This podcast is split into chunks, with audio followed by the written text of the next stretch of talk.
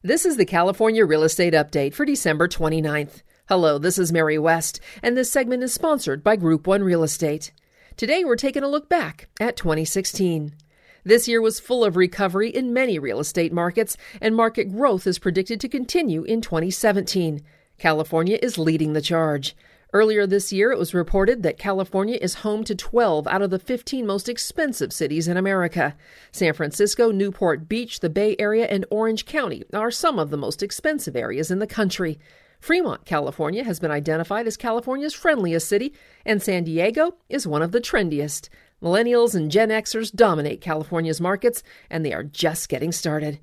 Thank you for listening, and for a transcript, please visit group1realestate.com. This is Mary West with the California Real Estate Update by Group 1 Real Estate.